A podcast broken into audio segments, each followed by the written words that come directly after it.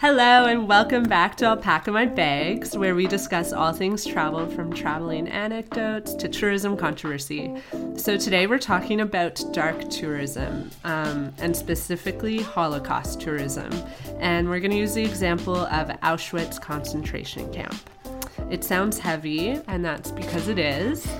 But this concentration camp draws millions of tourists every year, and so it's definitely worth discussing. On the show today, I have my dear friend Shir. Welcome. Hi, Erin. How about you tell us a little bit about yourself? Like, what? Tell us the most memorable trip you've ever been on in your life. Oh wow, that's such a that's a big one. I'll talk about my last trip to Colombia. You love talking about I love Colombia. talking about Colombia. Erin knows I'm the happiest when I speak Spanish, and going to Colombia was my first time in South America. Um, so that was pretty exciting for me. And I did uh, a month there, uh, mostly by myself. My friend came to visit me for like a week. But aside from that, it was just me figuring out traveling there and speaking so much Spanish. Um, and uh, yeah, Colombia is a very up and coming destination, I feel. for feel. sure, for sure. I know this from browsing Instagram. Yeah, how you know everyone goes there now, don't they? Yeah. It's uh yeah. There's also hot tip to listeners who are located in Canada. I see a lot of flight deals Mm. to Colombia for like $400 return. So if you're looking for a cheap trip, maybe that's your Colombia's next one. amazing. So yeah. Um, and so, for the context of this episode, what is your personal relationship to the Holocaust and/or Holocaust tourism? So my grandmother was a Holocaust survivor. Uh, she was uh, in Auschwitz with her sister for two years. And when I was in grade 11, I went with the Canadian delegation, the Toronto Canadian delegation, uh, to the March of the Living.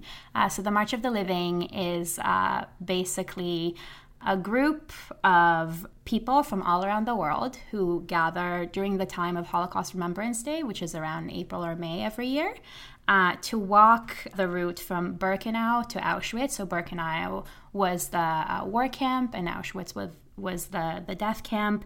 It's a three kilometer walk, and that was what was called the uh, Death March.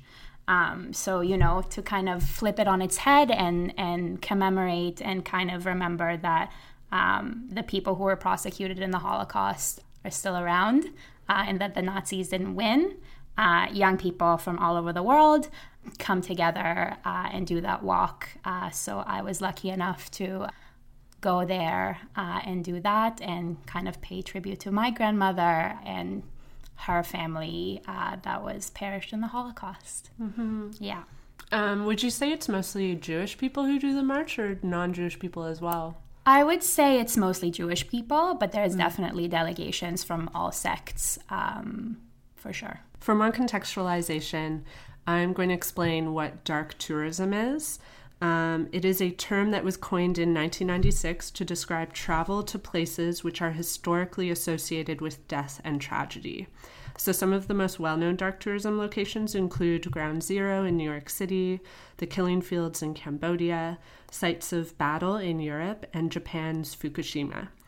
Um, so today we are going to discuss the controversy around dark tourism, whether it's okay, whether it's warranted to take part in it. I guess the main question we have is whether it can be a good thing, a constructive educational tool, or whether it commodifies human suffering, which is one of the main forms of criticism that this tourism movement has had. It's rumored that some local businesses, for example, have begun arranging tourist vans and selling tickets as soon as they hear that someone is dying in Bali because they have these like very unique death funerals. Um, so that's one example of how dark tourism has been coined as controversial. All right, so have we ourselves partaken in dark tourism?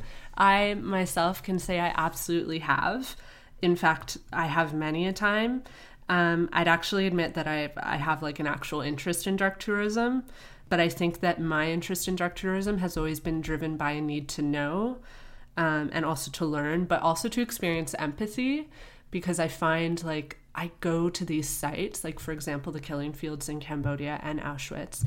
I go to these places and I'm bawling the entire time because it's emotionally exhausting to see these places like in real life. And so sometimes I wonder like why that's something I actively pursue when I'm traveling, but I think it's because it it's like a reality check in a sense. You're being exposed to a reality that like in our lives here in Canada we're not often exposed to. So I'd say that's that's my relationship with dark tourism. How about you? Have you ever actively pursued dark tourism? Yeah, for sure. I think I'm very similarly to you. Uh, actively pursue it. I think it's it's kind of part of the process of educating yourself about the place to which you're going. Uh, I think you know being able to to visit those places and and experience the way in which history kind of unfolded in those places is very important as a tourist and as a conscientious tourist. Absolutely. And I find that the experience of going to those places is very different than like reading about them mm-hmm. or learning about them in school. I know that like visiting Auschwitz, there was no way to prepare for that. Like I thought that I knew a lot about the Second World War and about the concentration camps, but visiting it was completely different. It just has a different impact to actually see it like in the flesh. So, as we said, today's uh, discussion is going to revolve around Auschwitz Birkenau, which is found in Poland. So, this is an infamous concentration camp that operated throughout the Second World War to undertake the Nazis' final solution to the Jewish question. So, over a period of just under three years, approximately 1.1 million people were killed in the camp's gas chambers. 90% of those people were Jewish. Auschwitz played an integral role in the Nazis' genocide of the European Jewish population. In 1955, an exhibition opened at the site, drawing the first visitors to the camp. And in 1979, Auschwitz was named a World Heritage Site by UNESCO. So that's the history of Auschwitz. I have visited Auschwitz, you have visited Auschwitz. Let's just give our like basic impressions of our experiences there. What was it like for you? Yeah, so I visited Auschwitz as part of a whole week in Poland visiting concentration camps. Mm. Um, and I think Auschwitz was potentially the last concentration camp that we visited. And the very interesting thing is obviously Auschwitz was the biggest concentration camp in Poland. And I think what struck me the most is that it was the most like a museum, mm. which was very different than the other concentration camps. Uh, I remember being very, very affected by Majdanek, which can actually, uh, it could basically, if you plug everything back together, it could be fully functional again. Really? Yeah, yeah. And I remember arriving in Auschwitz, and the contrast between Majdanek and Auschwitz is that Auschwitz is, is very much set up as a museum. Uh, and I think you've had kind of, did you feel the same way? It's very much like mm-hmm. you see the thousands of glasses and shoes and, and mm-hmm. hair, and, and I found it to be. I felt very removed when I first um, when I first arrived there, and that obviously had to do with the fact that it was a very, very emotionally charged week. Mm. Um, but it took me a while to get into it because of, I guess, how massive it is uh, and how, I mean, well set up it is for sure. Um, I found that that interesting. interesting. Yeah. yeah. I mean, my trip to Auschwitz was it was the only uh, death camp I'd ever been to. Mm-hmm and because I had read so much literature, like accounts of people surviving Auschwitz and etc., I think it was like emotionally charged for me because to actually see this place, yeah, in reality, it was just like giving life to something that I had read so much about.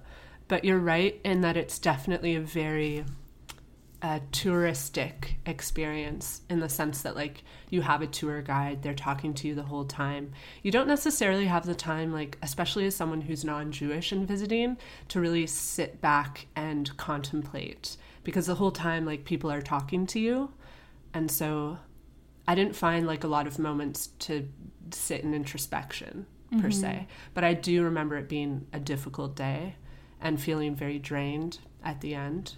But it was worth visiting. I would tell anyone who's going to Poland that they should, just for the learning experience. But here's the lowdown on tourism at Auschwitz because I think it's really interesting to look at how tourism has developed there. So, approximately 1 million visitors annually visit Auschwitz, um, and that's according to their memorial website. Uh, Auschwitz has almost 300 licensed guides educators, they're called. Um, they're specially trained for this purpose by the International Center for Education about Auschwitz and the Holocaust, and they speak a total of 19 languages. And so the point of this is to help visitors to get to know the history of Auschwitz. No other museum in the world offers this kind of service. And I must say, like, in my experience, that was one of the most incredible like tours that I had in the sense that I felt that the tour guide was extremely knowledgeable and very good at explaining but also emphasizing the importance of like understanding this history in the context of the war and genocide so it just it felt like a really good tour i was impressed i remember thinking that Visits to Auschwitz are definitely intended to be educational, and this is why the guided tour is encouraged. And the bulk of visitors to the camp are educational school tours. So while there are two hour guided tours available, you can actually visit Auschwitz on a one or two day study tour with a guide, which is in which is meant to be an in depth educational visit. And I think that's really interesting. I would love to speak with someone who's actually done like a one or two day mm-hmm. educational visit. Um, so the reality is that Auschwitz is definitely a tourist destination. Many people travel to Poland to see it specifically. I like to do TripAdvisor research because I find it really interesting to read what people say about their experiences. Most people seem to write about it, write about their experience as an educational one. Um, so they describe it as difficult, chilling, not an enjoyable day, but an important day. One user states that the place has been maintained with dignity and solemnity. How do you say solemnity? Sol. Solemnity. I think people know what I mean. this user describes an emotion in the camp that is not explainable. Other users describe their experience there as moving, traumatic, and emotionally draining. Another user interestingly describes her experience as very strange. She said that it seems like a lot of other people were not feeling the same sorrow and sadness. One young couple were snapping photos of each other smiling between the fences and in front of the buildings as if it meant nothing. People were taking photos of the victims' shoes and personal items. I saw selfies in front of gates and smiling faces in front of the gas chamber. It lacked respect, dignity, peace, reflection, mourning, and understanding. I thought this was a really interesting review. I actually don't remember seeing a lot of people taking photos when I was there. Do you remember people taking photos? I don't. I don't remember people taking photos in Auschwitz. People took photos of the gate. Uh, and mm-hmm. I remember, I mean, I took a photo of my grandmother's cabin. Mm-hmm. Um, but it was it was one of those things that you know to remember that i was there to remember what i saw um, it wasn't so much I didn't see anyone taking selfies, but it was 2009. Right. So So this is pre-age of the like Instagram constant photo taking. Mm-hmm. So lots of people complain that the site lacks respect. Um, a lot of users complain of long ticket lines, disorganization.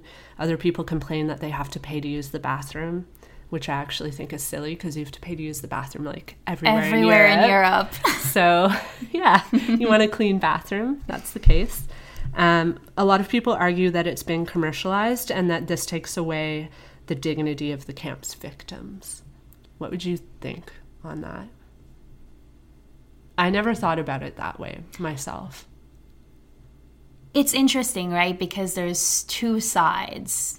Mm-hmm. Um, on the one hand, the only way to keep the education going is to commercialize it. I mean, these guides obviously don't work for free, and for them to do a good job, they need the proper education and the proper training. Mm-hmm. Um, so, I mean, again, I spoke to the fact that it very much feels like a museum, especially when you walk in. I remember, you know, the walk from Auschwitz to Birkenau and kind of seeing the more um, authentic cabins was a lot more of, of a personal experience as opposed to seeing the massive boxes of, of items. Um, but I mean, I think I myself didn't find the find it commercialized. Mm-hmm. Like in my experience, I don't remember thinking that. I mean, it's not all. like there is a, a, gift shop there. No, I well, there might be now. Okay, I read about there being some sort of a bookshop, okay. but that makes sense in the context of like an educational right. visit. Right. Of course, they'd be selling books. So, I, yeah, it's an interesting claim to make that like they've commercialized it so far that it takes away the dignity mm-hmm. of victims. And you're right. I think it's it's difficult to. How else?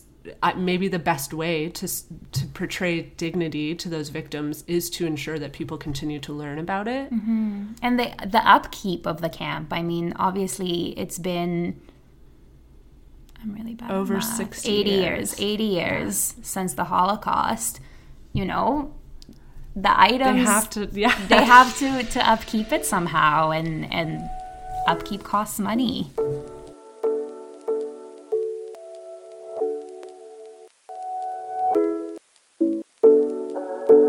so auschwitz selfies have garnered criticism and lots of arguments not even just selfies like arguments about people taking photos in general at the camp this argument has come up for other sites of dark tourism as well, including Ground Zero in New York. Um, but I'm going to bring up a specific example because this one was like all over the news when it happened. So in 2014, a young woman named Breanna Mitchell, uh, she was from Alabama, posted to Twitter a selfie of herself smiling at Auschwitz with this caption Selfie in the Auschwitz concentration camp. Um, And this to me was like the icing on the cake because it wasn't even just the caption, it was the fact that the caption ended with a happy face emoji. She needs to up her caption game. Yes, I think so. After massive internet backlash and news coverage, the teen explained herself. Um, she shared that her father was a history buff, and the Holocaust was the last historical event that she studied with him before he passed away a year prior to her visit to Auschwitz. Um, so her argument was that her visit to Auschwitz had sentimental meaning, and the image was meant to be a tribute to her father. What do you think about this? She didn't. That wasn't mentioned in the caption. No, it really wasn't. Um, context is everything. Context is everything. I mean, uh, it's it's one of those things we're used to taking pictures of ourselves, and we're used to taking pictures of ourselves smiling. So you could always you could almost say, "Oh, this was just a reflex." But the fact that you're thinking of doing that in the first place completely you know takes away from from the context of, of where you are mm-hmm. you know there's a difference between taking a picture of the gate or of the scenery around you mm-hmm. um, but putting yourself into the photo has this this sort of of this um, what's the word i'm looking for um, it shifts the attention from like Auschwitz to her. Yes, exactly. Is what I feel. Mm-hmm. And also, like, to me, it was also the act of sharing. Like, it's one thing to take a selfie of yourself smiling in Auschwitz. Okay, like, we're all, we all have agency to do whatever we want or feel is appropriate. But then to share it, mm-hmm like I could understand sending it to your family, like maybe to your mother or your siblings or to your friends, and saying like, "Here I am, like I'm at Auschwitz, where where Dad and I um, had talked about." But then to share it like publicly on Twitter mm-hmm. with that caption with zero context felt it just felt very cold to me Very and disrespectful. Yeah. Like personally, I'm uncomfortable with a smiling selfie at Auschwitz being shared all over the internet. So there's been a lot of discussion about this since this event. Um, author Daniel P. Reynolds wrote a book titled Postcards from Auschwitz Holocaust Tourism and the Meaning of Remembrance. So, in this book, he makes an argument in defense of Auschwitz selfies. Um, and he makes like a pretty solid argument. He states that taking selfies at Auschwitz can stand in contrast to fixed postcards with ready made images and lack of personality. Just as the Nazis were bent on erasing people's individuality, taking selfies at a former death camp can feel like a reclamation of one's identity. If official postcards erase the tourist, selfies reclaim the visitor's presence at the memorial. There is an act of agency, of immediacy to a place that has for so many decades been heavily mediated by others. What do you think about this angle? I think it's definitely interesting, and he's definitely making a point that's worth considering. I almost kind of think about it in the same way as the March of the Living and mm. reclaiming the idea of we're still here, we're still educating ourselves, we haven't forgotten. Um, but again, it's weird, right? Because there's a difference between. Don't you think that there's almost a difference between taking a selfie of you smiling? You're not going to take a selfie of yourself crying and post that to, to the internet because that's also putting yourself and your own weird grappling with with the with what you are um, experiencing with with what you're experiencing. Um, and that's that's very personal. And i don't think it has necessarily a place in in social media. But i think that for some reason and i and i'm wondering about your thoughts on this there's a difference between the selfie and the photo of i am here you know my back to to it me looking at this i don't know why do you see what i mean I do, yeah. and I don't know why I feel this way. And I'm not the type of person to post um, uh, that kind of stuff to social media. But I remember even when um, my ex and I were in uh, Munich, um, and during the Munich Olympics, uh, there was a terrorist attack, and tens of Israeli Olympians were murdered. And my ex took a picture of me looking at the um, what do you call it like the commemoration The memorial. the memorial Yeah. yeah.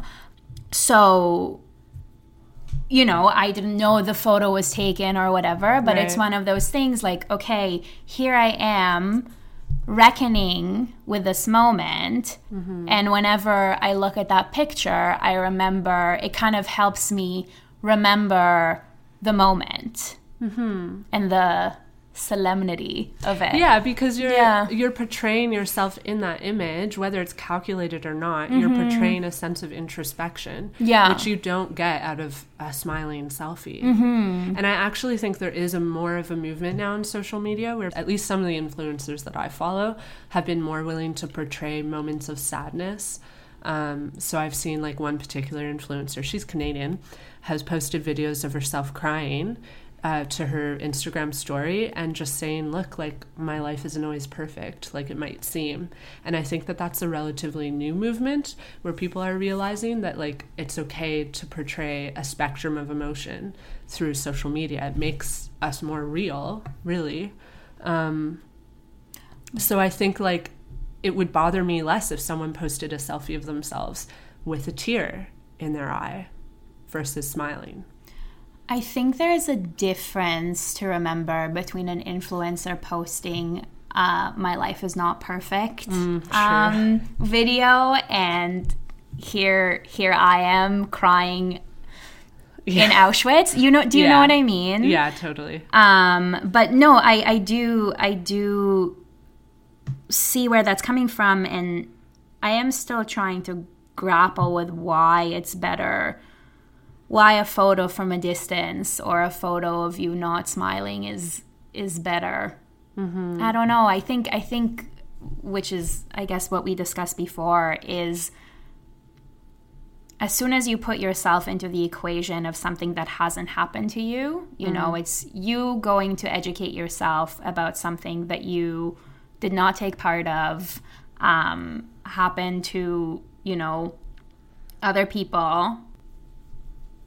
And so you're putting yourself into that history in a way. Yeah. Or you're trying to re- like if we're talking about it as like an act of reclamation why like would i a non-jewish person go to auschwitz and like take this selfie and try to reclaim the space when i have no personal connection to the mm-hmm. space at all like i'm not jewish i grew up in canada none of my family members were in concentration camps and so it just doesn't feel right and so that begs the question like is it more appropriate if you do have that historical connection or emotional connection or familial connection to that place to take whatever photo you want?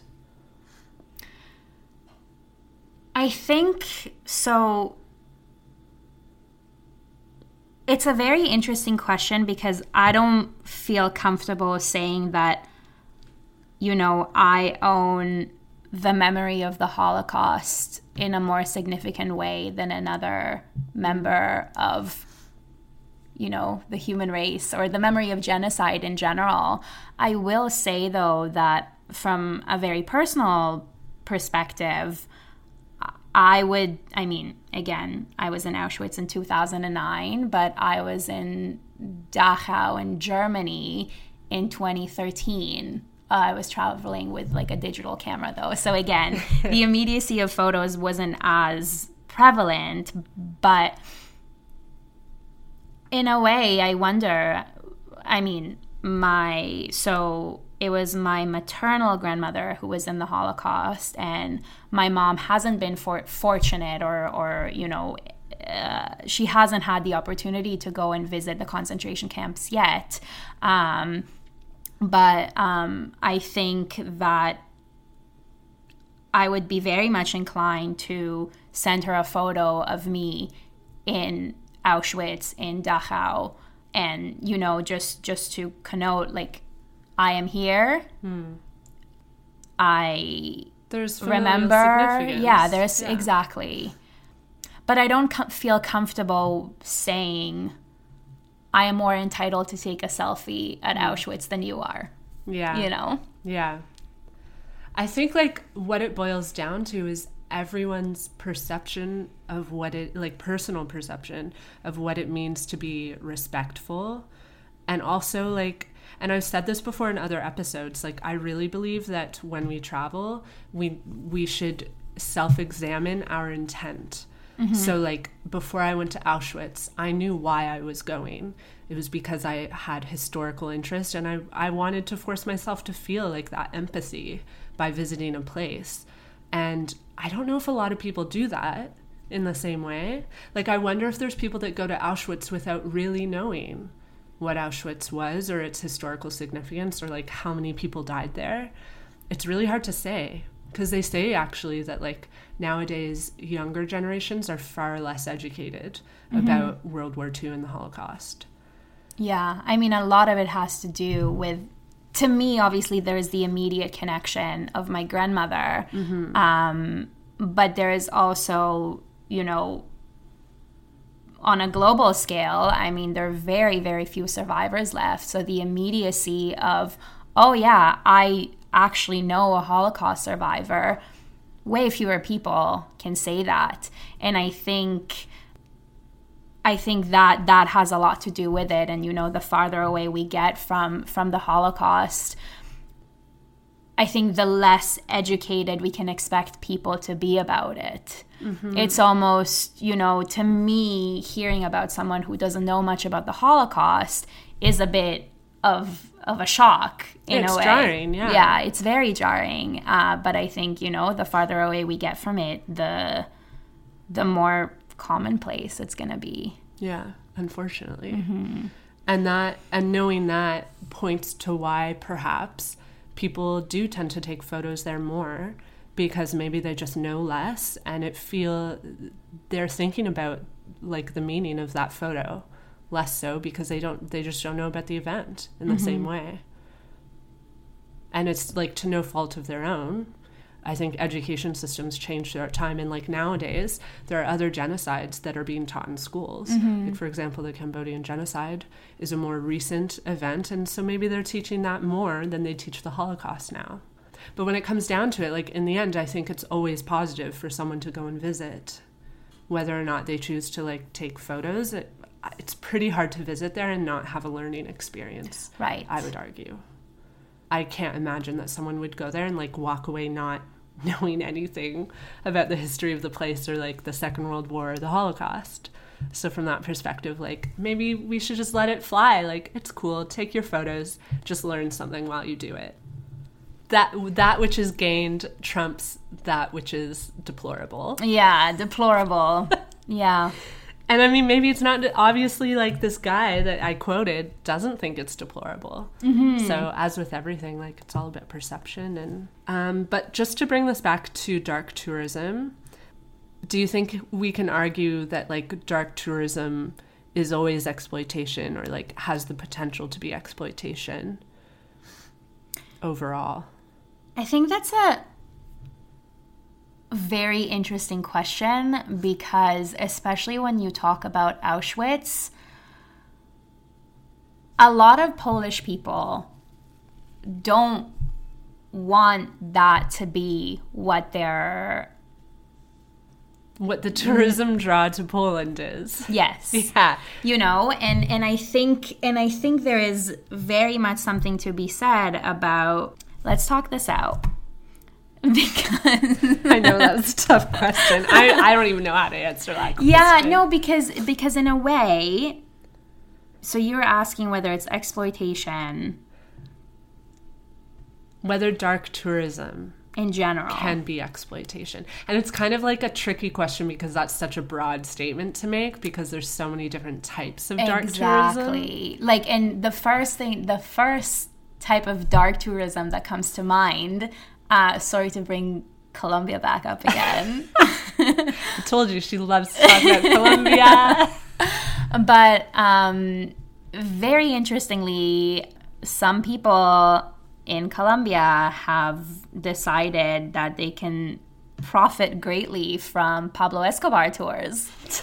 And go visit his mansions and his zoo and his quote unquote prison. And yeah. people pay good money to go and see that. The person who terrorized Colombia and has ruined so many Colombian people's lives. Yeah. Is that exploitation? I think in a way. Totally. But it's also benefiting the country economically. Right, right. So, from that sense, like, it's kind of an act of reclamation because, like, hey, Pablo Escobar really messed up our country and now we're using him to build an economy. So, again, to take it back, of course, to Auschwitz, I think there is a difference between going and visiting a concentration camp for the purpose of education mm-hmm. and uh, taking a tour that's that's again sorry to use the word in the question but that's that's exploiting yeah. a country's past because mm-hmm. i think that that in a way you could you could classify the pablo escobar tours as dark tourism absolutely yeah so i guess like to wrap things up I do feel that it's possible to visit dark tourism locations in a respectful and educational way. Um, I would argue that it boils down to intention, as I said before, and education. So I feel like as tourists, we have the responsibility to go to these sites with the intent to learn, to practice empathy, and just to be respectful. Actually, I have a National Geographic quote from this guy named Robert Reid. He writes The first thing we should ask ourselves are we traveling to a place to heighten our understanding or simply to show off or indulge some morbid curiosity? And I feel like that explains it perfectly. It's all about intent and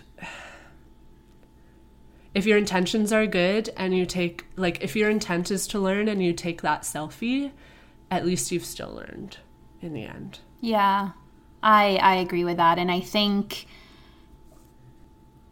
I think it's our duty to go and see these places. If we end up visiting a place that has had a very dark history, I think there would be something missing from your experience of, of of the place if you go to Poland and don't visit and Auschwitz. That. Yeah. Go to Cambodia and don't visit the killing fields. Mm-hmm. Absolutely. Yeah. yeah, and that's interesting you say Cambodia because that I feel like made me appreciate Cambodia, knowing that history and seeing the killing fields right like on day two that I was in Cambodia, really set a sort of tone for the trip where I was filled with this like amazement by Cambodian people to be so gracious and happy and know that so recently they had experienced that kind of trauma. It just really like informed the entire trip in a sense. And so i think you're right.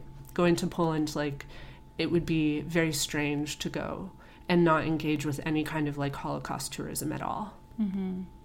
That said, there's tons to see in Poland besides Holocaust tourism. Krakow is an incredible city. Um, I loved Krakow. Did you spend time in Krakow? No, we spent time in Warsaw. Okay. Yeah, yeah, we didn't go to Krakow, but again, I was on a very different trip, and I mm-hmm. am definitely due back for a for a Poland visit. Yeah. Yeah. So, I've thought of some things that we could like say are good things to do when you're engaging with dark tourism. So these are these are things I wrote down as like my little tips. Contemplating why we want to visit a specific site, and I actually like try to do this whenever I travel anywhere. Um, this is something I only started doing like recently. I think like it started with maturity and realizing that it's important to do that if you want to be a socially conscious traveler. Um, I always try to research before going somewhere so that like you go into the experience with some kind of knowledge. Um, I definitely did that before the killing fields. Like I admittedly knew nothing about the Cambodian genocide before I went to Cambodia. Did you? Not really. Yeah, they don't no. teach it that much here. Um, researching local customs so that we can be respectful um, and avoiding exploitative photography and videography, whatever, like, and that boils down to what your perception of exploitation would be. But yeah, it's worth thinking about that before you go to a place like Auschwitz, I would argue.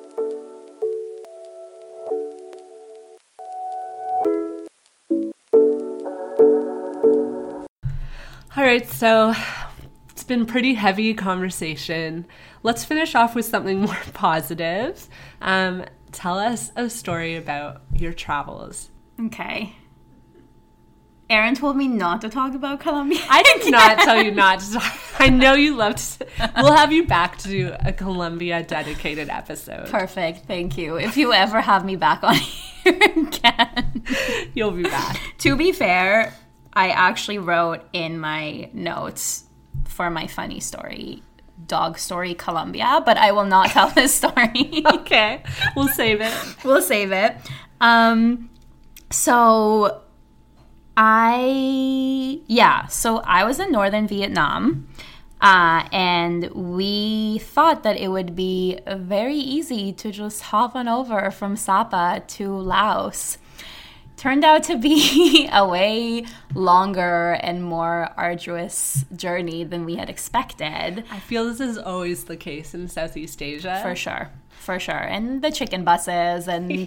the fact. So, yeah, we get on this uh, minibus, very optimistic to be getting to Laos by the end of the day. Mm. That, lo and behold, did not happen um, we ended up uh, on this minibus. And, you know, in the meantime, uh, the driver is picking up motorcycle parts, picking up like his friends, some groceries, some eggs, some chickens, all going on the roof of this minibus. So at this point, it's like literally two hours within like Sapa or like the nearby town. Haven't even left. Sapa. Have not even left northern Vietnam. um, and then obviously it's it's nighttime. Ten hours later, we just get to a border town, still in Vietnam. Um, we're like, okay, guess we're spending the night here. Okay, cool. We go to this, you know, cheap hotel. They actually have a TV. We end up watching Nemo. It was it was a Nice. nice it was a nice night. Anyways, get up the next morning. Finally on our way to Laos. We cross the border. Um, and then the minibus uh, just stops and they're like, okay, like this is it. You're here. And we're like, this isn't Luang Prabang. so we're in this like a meter into Lao. You're here.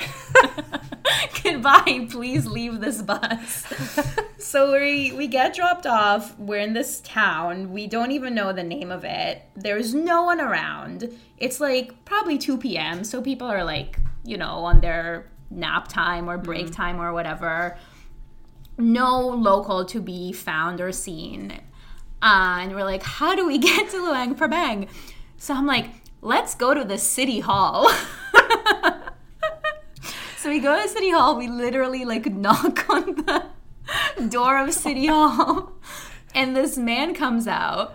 Uh, and obviously, like they don't speak any English, so we try very, very, you know, through sign language.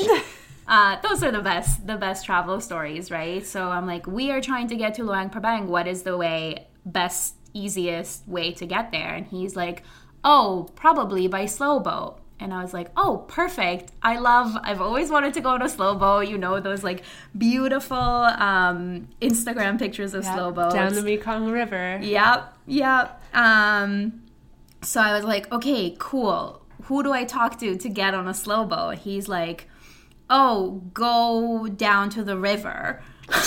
so I'm like, all right. So we go down to the river and we see this woman, and I'm like, boat? Can you get us to Luang Prabang? And she's like, oh, like my husband's sleeping. Like, you can. It's too late. And I was like, please, can you wake up your husband? We really need. So, background to the story we were only to have, unfortunately, a week in Laos. So, we were pretty pressed for time. And we're like, we can't spend like time in this. It's was probably a lovely town. It's just not where we were planning on on going or Your heart was set on Lang for Bang. Exactly. You needed to exactly. get there. Exactly. We needed to get there, and I'm a pretty impatient person, so you know, and a very ambitious and motivated person at that. So I was like, I had a plan, and it was gonna happen. So, lady goes to actually like wake up her husband. And husband comes and he's like, It's too late. Like, I can't take you. It's like a five hour slow boat ride. Uh, I can't it's it's gonna be dark before we get there and i was like no like please sir like it's only whatever 2 p.m like it'll be okay um and he's like okay fine it's gonna cost like this amount of money and obviously you get asia brain and you're like this is too expensive. Um so he was like well that's what it is. Like you woke me up from my nap. Screw you. And i was like that's really fair enough. You know what? I'm gonna round up all the tourists in this town see if there are any and see if they want to come to Luang with us.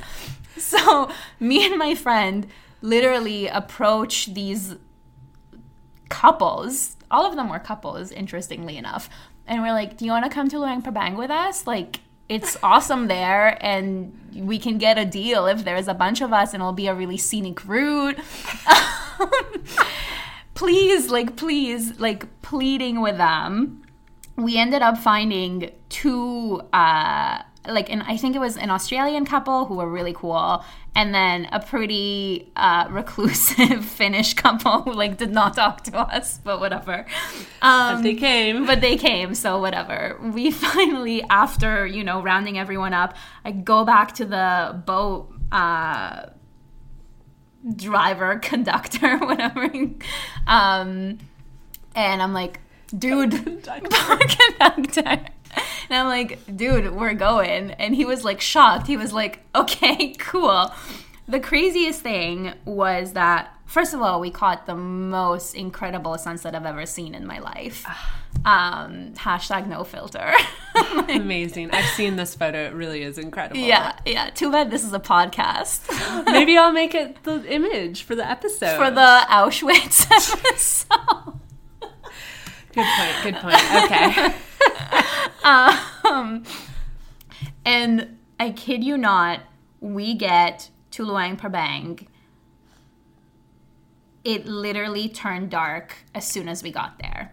And we knew the boat had no lights. So it was literally like no washroom breaks. Like we need to get there. I have no idea if that man ever made it back to his home or whether he stayed the night in Luang Prabang. um, but that was that was that. But you were in Luang Prabang, which was all that was important. you made it. And you're right, Luang Prabang is actually amazing. It's pretty cool. And the food was awesome. So I need to just share like a quick story because you've really inspired me to think about my own slow boat experiences in Laos. And um, we did the classic like slow boat from Luang Prabang up to Thailand, which is like two full days. And you don't know this, but like you're on the slow boat for like 14 hours every day. It gets pretty boring really fast. You think that it's gonna be like fun and beautiful the whole time, but it's actually just like really boring. It's pretty, but like after an hour or two, you're like, okay, I know what the Mekong River looks like now. We started singing songs, like really weird ones. Yeah, I've heard of like some of these slow boats turning into like party boats because there's all these foreigners on them. But we were like the only foreigners on ours. It was just like us, us with a bunch of Laotian people, and Luke and I like got really stir crazy on this boat, and um, because we'd been traveling long term. We'd gotten to the point where I was plucking Luke's nose hairs oh with tweezers in like hostel dorm rooms. But because we were so bored, like Luke was just like thinking about these nose hairs and he's like, Can you pluck my nose hair right now? And I was like, okay. And so next thing I know, I've like got these tweezers and I'm like plucking these nose hairs out and he's like gasping and like making these hilarious faces. And we think that no one is paying any attention to us. But then Luke's like, look over there. And I look to the front of the boat, and there's like 20 Laotian people staring at us. Some of them laughing, others just looking like incredibly confused. And this is one of my most cherished memories of the slow boat. So, anyways, thank you for coming on. I feel like this was a great discussion. I hope that our listeners learned some things about Holocaust tourism. Do you have anything you want to say to finish up? Thanks for having me. You're welcome. Um, yeah, I think I think we had a pretty thorough discussion, and hopefully, if people want to learn more, they can. Get at us on the social media. oh yeah, Pina Travels. Yep, you can reach me at at Pina Travels on Instagram. You can also check out my website, which is www.pinatravels.ca. So, just a bit of housekeeping. We would love to get you, our listeners, involved. Um, so, we're inviting you to send in a voice clip. You can share with us your notable travel stories from the mishaps to the fun times, or you can share your thoughts regarding a topic that we've debated, or you can just say hi. So head over to our Facebook to record and send your voice clip via Messenger, um, and you may be featured on our show. FYI, to find our Facebook page, just search Alpaca My Bags, and it should come right up. Um, and we would really appreciate it if you rate, like, and subscribe. Oh, and comment. Just like show us some love. Just show us some love. That would be great. Or some constructive criticism. Absolutely. If you think that we're like totally wrong, tell us. At us. We want to know. And we want to talk this out with you. So you know how to reach us. Get at us. Is that a good ending? I don't know. I don't think it was a thorough ending. Well, thank you for listening. Um, our episodes come out every other Wednesday, so tune back in um, two weeks from now on Wednesday to hear our next episode. Thank you.